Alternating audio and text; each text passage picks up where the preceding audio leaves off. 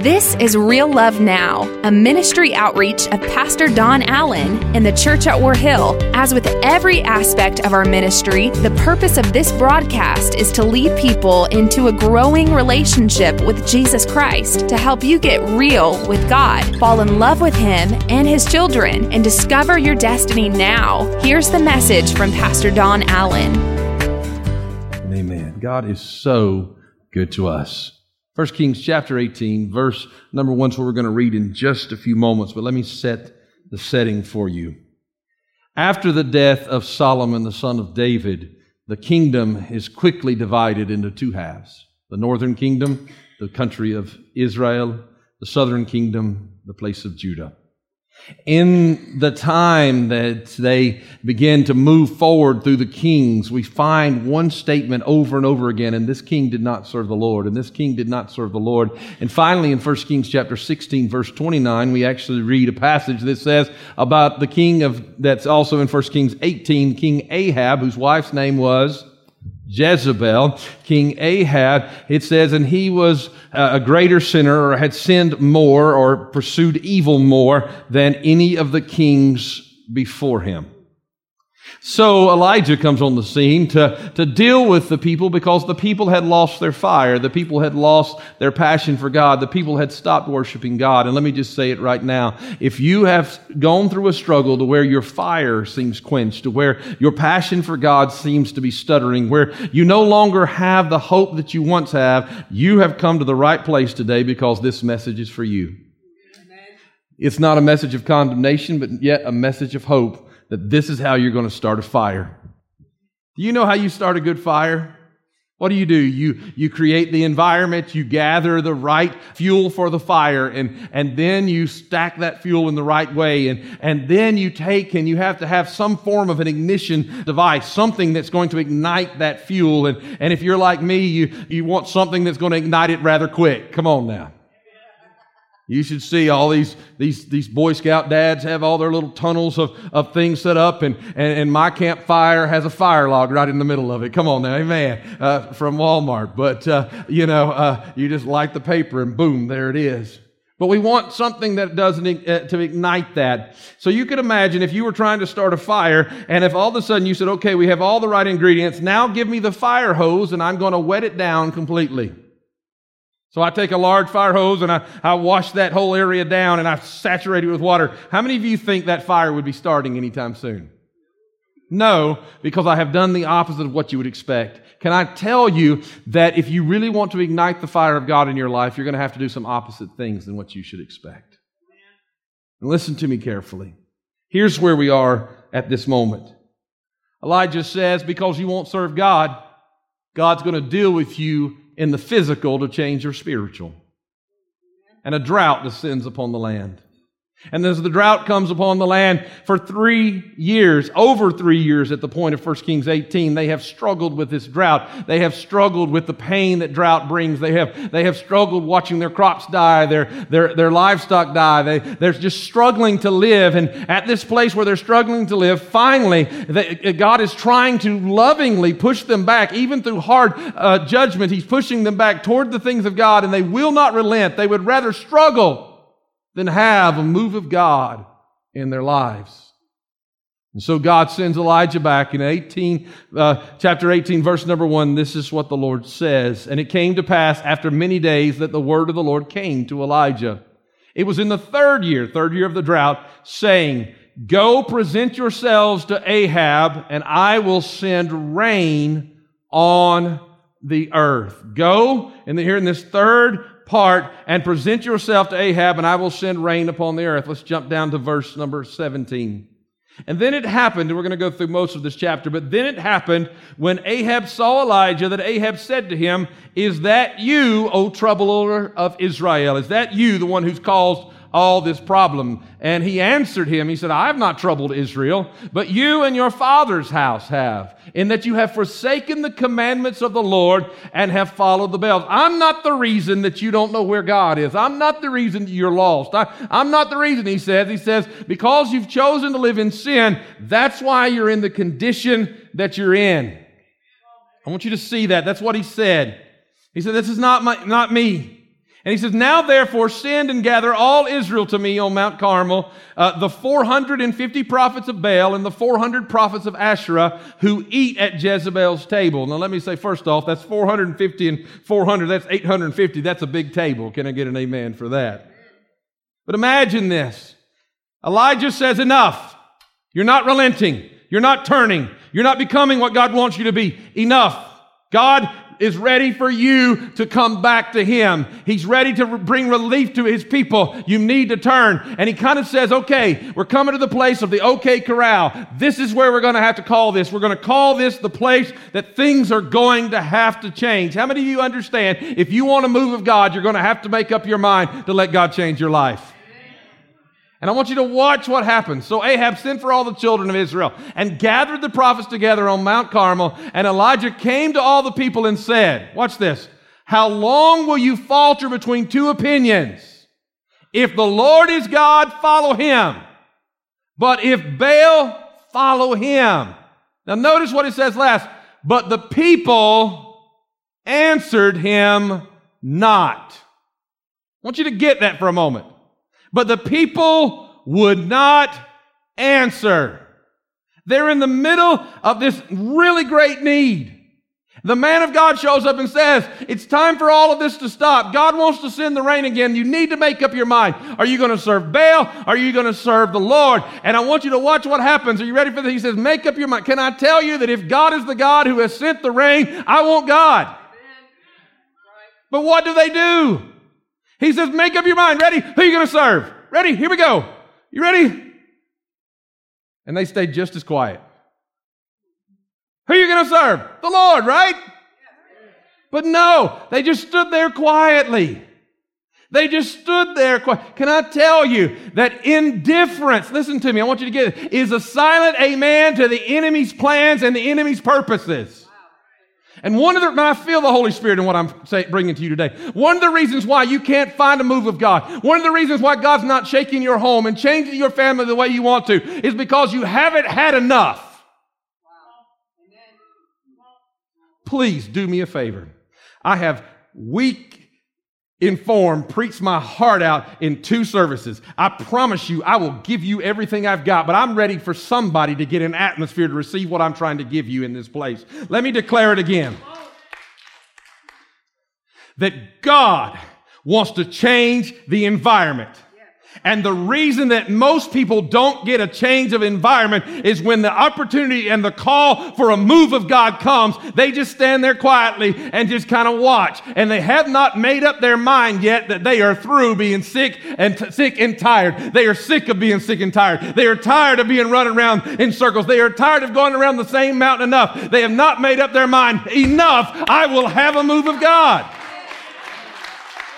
And that's the message God has sent me with here today. That it is time for us to make up our mind that we are tired with church as it has been. We are tired of only responding to a certain level. That God has pushed America to its knees and now we raise our voices and declare, I'll tell you who God is. His name is Jesus. He is the Lord. He is the Lord God Almighty and America needs Jesus. Pastor Don, you're yelling. Yes, I am. Glory to God. I was on a, a, a, speaking tour and I was being rather quiet on this speaking tour. And one of the, the people that had paid to come on this tour came up to me and they said, said Pastor, you're not screaming. I said, What are you talking about? They said, Everyone knows you're the yelling preacher. Come on, amen. So I stopped yelling for the whole trip. Come on. But when I'm talking to you about the passion of God, how can you stay quiet? Amen. So Elijah says, All right, we're going to have to go to an altar. Because our altars are where we begin and we end our pursuit of God. Amen. Altars are where you make your declaration, enough is enough. Altars are where you come to to say, this is who I'm going to be. This is, who, it was in an altar that we found Christ. It was at an altar. You say, Pastor Donnie, it wasn't in a church. No, it was at a place where you met God. Amen. And things are going to change. So, he says to them, All right, guys, here's how we're going to handle it. He says, Look, we're going to both come to our altar. You go to the altar of Baal, I'm going to go to the altar of the Lord, and we're going to put a sacrifice on the altar. And whoever's God answers by fire, He's God, plain and simple. If your God can answer by fire, He's God. I will, I will yield the day to you. But if my God answers by fire, He's God. Plan? Deal? Deal. Whatever. Deal? Deal. See, they were still quiet, but you're not. Now listen to me. Because we have to get passionate. We have to pursue God.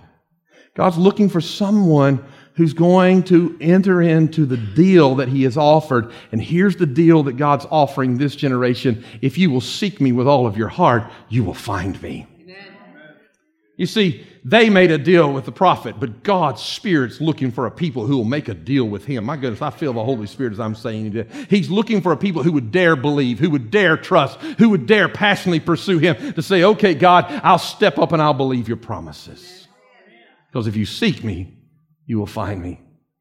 Here's what it says in the English Standard Version. How long are you going to limp between two decisions? When you, I mean, I'm not sure. Today I'm faithful, tomorrow I'm not. Make up your mind. Deal. Seek him with your whole heart, and you will find him. So the moment is set. They take their, their sacrifice and they begin their search. 1 Kings 18, verse 26 reads like this and they took the bull that was given them and they prepared it and they called upon the name of Baal from morning until noon. This is the, the, the 850 other prophets, okay? And this is what they said, Oh, Baal, answer us. But there was no voice and no one answered. And yet they kept praying. They could not be satisfied in their pursuit. I want you to see that. And they, and at noon, no, go back, go back just, just, just a minute. But there was no voice, no one answered. And they limped around the altar they had made. Listen, they didn't even march, they limped.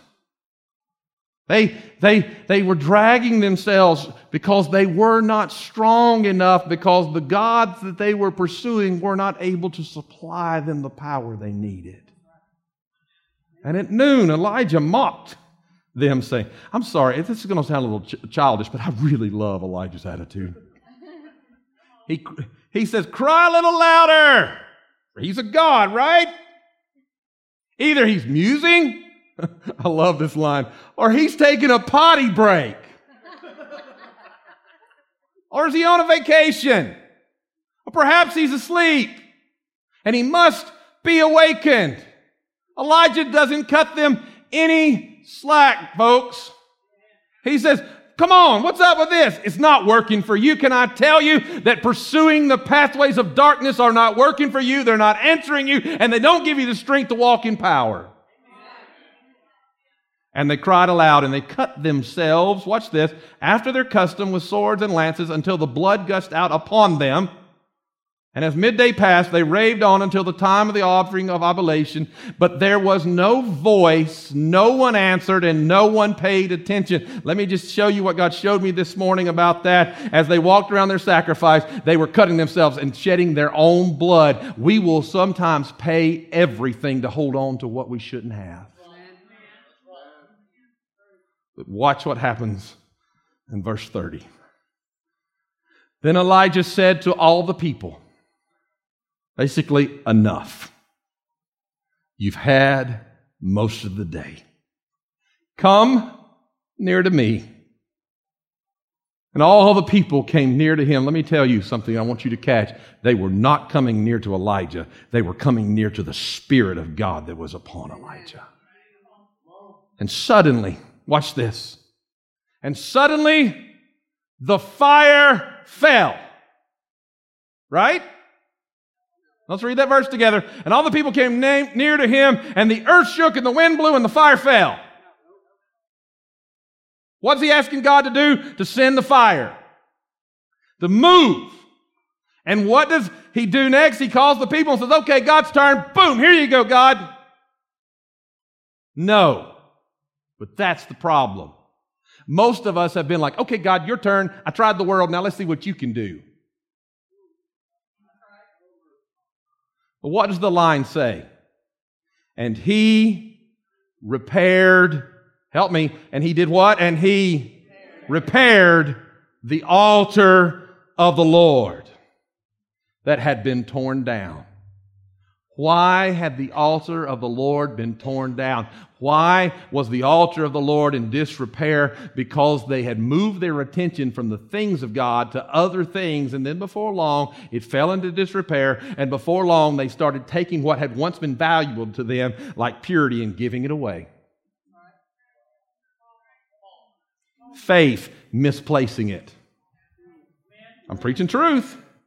They had been taking the parts of their altars and moving them away, and before long, they, they no longer had a place to seek the face of God because they had, they had scattered it in their lives. And here's what Elijah said He's talking to us through the ages. I still hear, the Lord talks about that spirit of Elijah. I still hear that spirit of Elijah speaking to us today that if you want a move of God that people are going to talk about in thousands of years, the very first thing you need to do is repair the altar. You need to come back and you need to begin the uh, build again again the place where you get along with God. You need to come back and you need to begin to reestablish your commitment to the living God. You need to establish that God is first and God is foremost in your life and that God is going to be supreme in who you are. Because when you reestablish the altar, then God's going to show up and alter your life at the altar. Something's going to change. Because God didn't show up like a strike of lightning. But Elijah had to do the work first. And that's what God's looking for. A people who are going to stop saying, Your turn, God. And a people who are going to say, We have prepared a place for you, God. Now, what do you need to start a fire on an altar? A lot of wood. So they bring the wood. Makes sense, right? You need to burn a fire, you need some wood, fuel. Then, if you're going to make a sacrifice, I mean, it's just kind of sad, but you need a sacrifice. I'll get there. Sacrifice. Boom. So we're ready for the fire. We got the altar, we got the wood, we got the animal sacrifice. We are ready to roll. And then Elijah said, No, no, no, no, no. Hold on a minute. Watch this. This blew my mind. Hold on a minute. He said, We're not ready for a move of God yet. He said, Somebody bring me a shovel. A shovel? Dig a trench. So they dig a trench all the way around the altar. And then he said, Don't give me one. I want you to get me 12 of the biggest containers of water you can find. Go get them. What are we trying to start? What do you need to start a fire? Water. You need water. Watch this. So he takes the water, and one container after another, they saturate the sacrifice. They saturate the wood. The rocks are now clean, and because the water has run through the rocks, and the trench is full of the water, and you would have to step through the water, well, that'll preach, or over the water just to get to the altar. And now there's water everywhere. And now we can have the fire of God. Can I ask you a question? Why did he put the water on the altar? Why did he put the water? Listen, I remember this story from primary Sunday school class. I, this, some of you won't get this, but some of you will. Flannel graph. All right? You got to be older than, than 40 to understand what I'm talking about, all right? Flannel graph. Little pictures altar, dead animal, and a pitcher of water. Why did he do that? I have been told my whole life why he did that. I have been told, and let me tell you why people, I'm going to show you something, why people misunderstood this story. He, people have always preached that he poured the water on to step up the odds. He was building a higher obstacle. That he was, he was, he was showing something that, that he was going to say, your God couldn't even light a, a dry fire. My God, he's bad to the bone. Can I say that in, in the, this year still? My God is awesome. I'm going to put a big obstacle. Can I tell you that is a total misconception that we've all preached. That's not what, but why do we feel like it's important to build an obstacle above the altar where we want God to move? Can I tell you why? This is going to sound hard, but listen to me, because that's how we really pray. We want God to move, but we've been putting the obstacles up. We say, God, we want you to move, but God, we understand why you won't because of what's happening in my life. God, we want you to do something, but, but I understand you know my past. Can I tell you that I don't care how high the obstacle is, it will not change the fact that God can move for you and that if you will seek Him with all of your heart, you will find Him. I don't care how deep your sin, how great your struggle, how far you've run from God. If you are hungry for God, God will encounter you. But what you need to stop doing is stop building obstacles and you need to start bringing offerings. Because the water was not an obstacle, the water was an offering. I know that God has this message for this church this week because He gave it to one of our other leaders for one of our small groups. I want you to get this that you have to bring an offering. What year of the drought was it? Three. If you've ever been to the Middle East, you will understand what I'm saying that when you're in the Middle East, in the good years, water is valuable.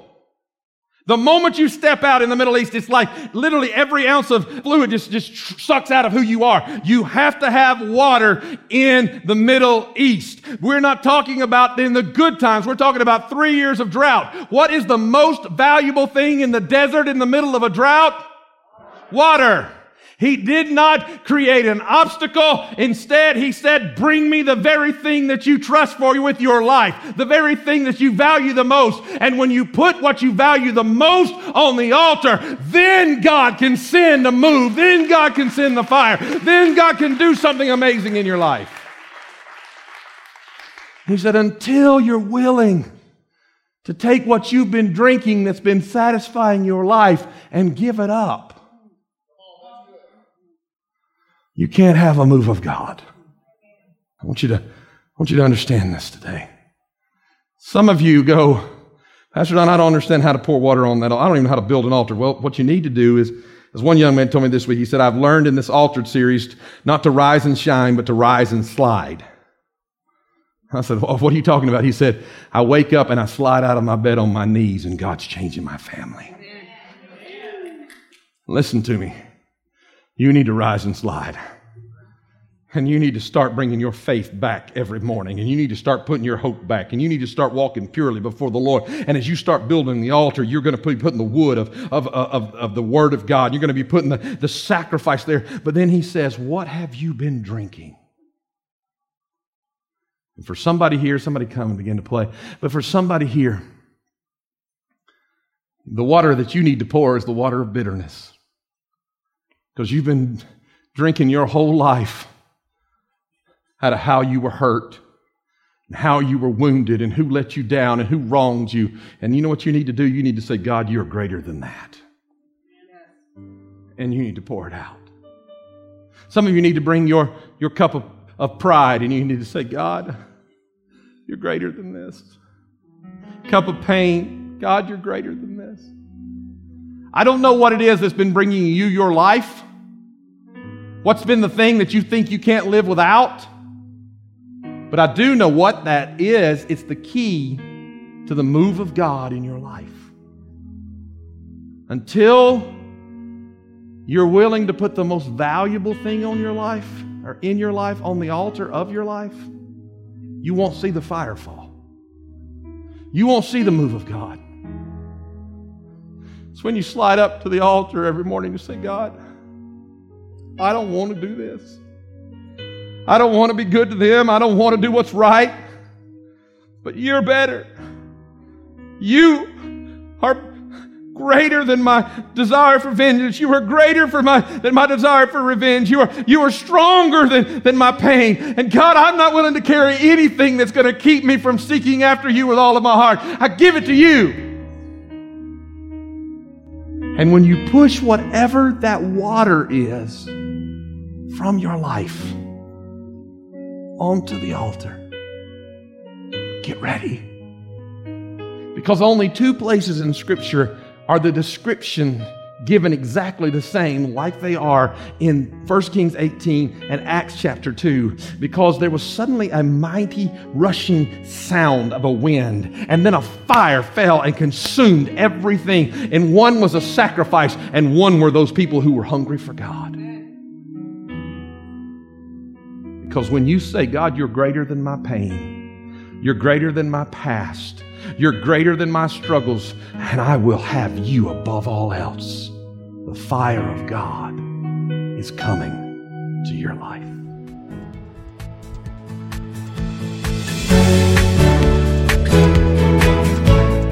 That's today's word from Pastor Don Allen to help you get real with God, fall in love with Him all over again, and live out your destiny now. To learn more about our pastor and the ministry of the church at War Hill, join us online at warhill.com. Then join us in worship at one of our North Georgia locations. Service times are Sundays at 8:15, 9:30, and 11 a.m., where you will find real love now.